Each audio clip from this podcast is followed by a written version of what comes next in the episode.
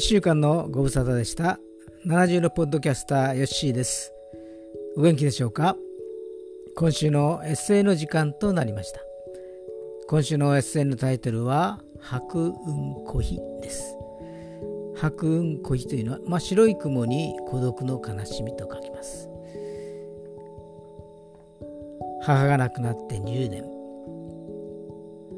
母といっても実の母ではなくて義理の母ですけれども20年経ちました。その娘である M 姉妹が亡くなって1年が経ちました。岐阜はまだは健在で93歳。私は70歳。まだまだ健在です。このエッセイは義母のことを書いています。2006年ですから15年前になります。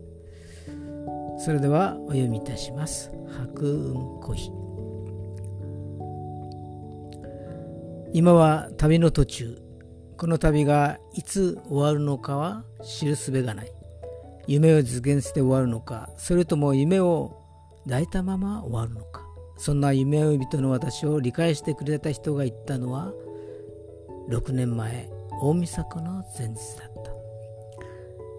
そもそも私の生き方に確固たる信念などはなかった。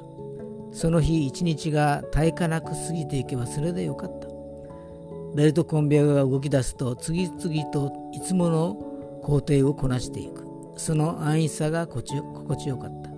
変化のない退屈な日々成長なき心身。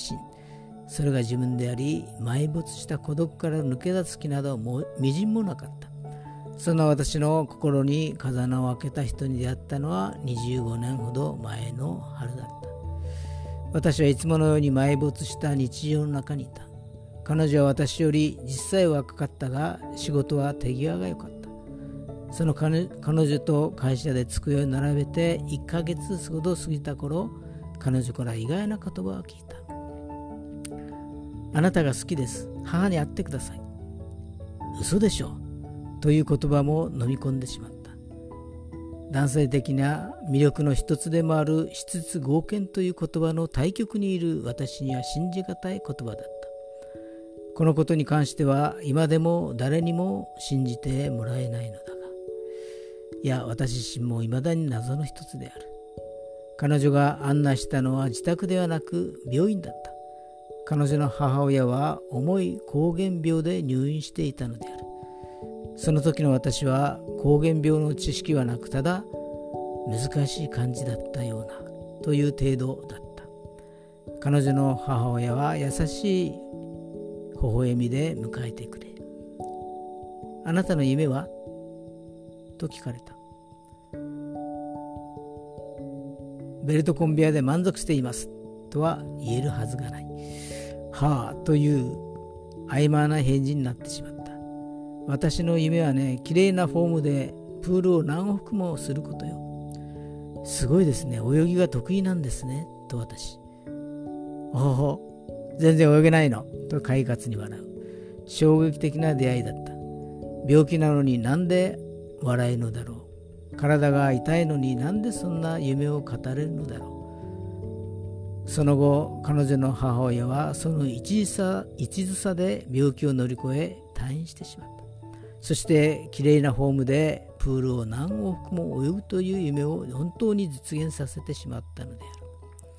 触発された私は自分を変えようと決めた。それが夢ともなったのである。誰とも一生結婚しないと決めていたが彼女と結婚する意思を固めた。これは私にとって非常な冒険であり自分を変えるチャンスであり夢への第一歩でもあった。そして自由気ままに何も考えずに生きてきた31年間にさよなら。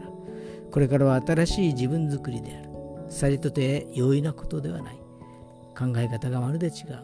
生活習慣が馴染めない。思考回路が一致しない。ぶつかり合うことを数知れず。そんな時決まって防波堤役は母だった。自分の病気のこともあるのによく手伝ってくれ2人の話を聞くことから子供の世話炊事洗濯掃除そんな中で私たちは一つの決断をした。会社を辞め牧師の道を目指して新しい世界へ旅立つことだった。これも自分を変えるという一つの夢の実現でもある。それから私はアルバイトをしながら牧師の資格を取り家内はいろんな仕事の後に起業して会社経営に乗り出そうとしていた。それぞれの夢が形をなそうとしているように見えた。私を産んでくれた実の母よりも私を理解し見守ってくれた母だった。出会ってから24年会社辞めてから10年子供たちも大きくなり何か一つの形ができつつある時に別れは突如としてやってきた。何十年も比較的静かにしていた膠原病が母の中で暴れ出したのである。11月入院検査ステレイドの大量投与。腎臓の機能低下。そしてクリスマスのクリスマスイブの深夜既得の知らせ。それから意識が回復しないまま30日に天に召されていった。ありがとうの言葉を言う機会を永遠に失ってしまった。白雲小人は旅の途中に空にぽっかりと浮かんだ白い雲を見てその下にいるであろう親を思い出して悲しくなるという意味だそうだが私もまだまだ旅の途中。あの白い雲の下ではなくあの白い雲の上に行ってしまった母に伝えたい。ありがとう。以上です。あうんの呼吸というか一言で全てを分かってくれる人はもうこの世に誰もいない。まあそれでも楽しく生きていけるのは天国への希望があるからか。それもまた楽しからずやです。それでは皆さんおやすみなさい。皆さんの明日が希望にあふれたものとなりますように。よッしーでした。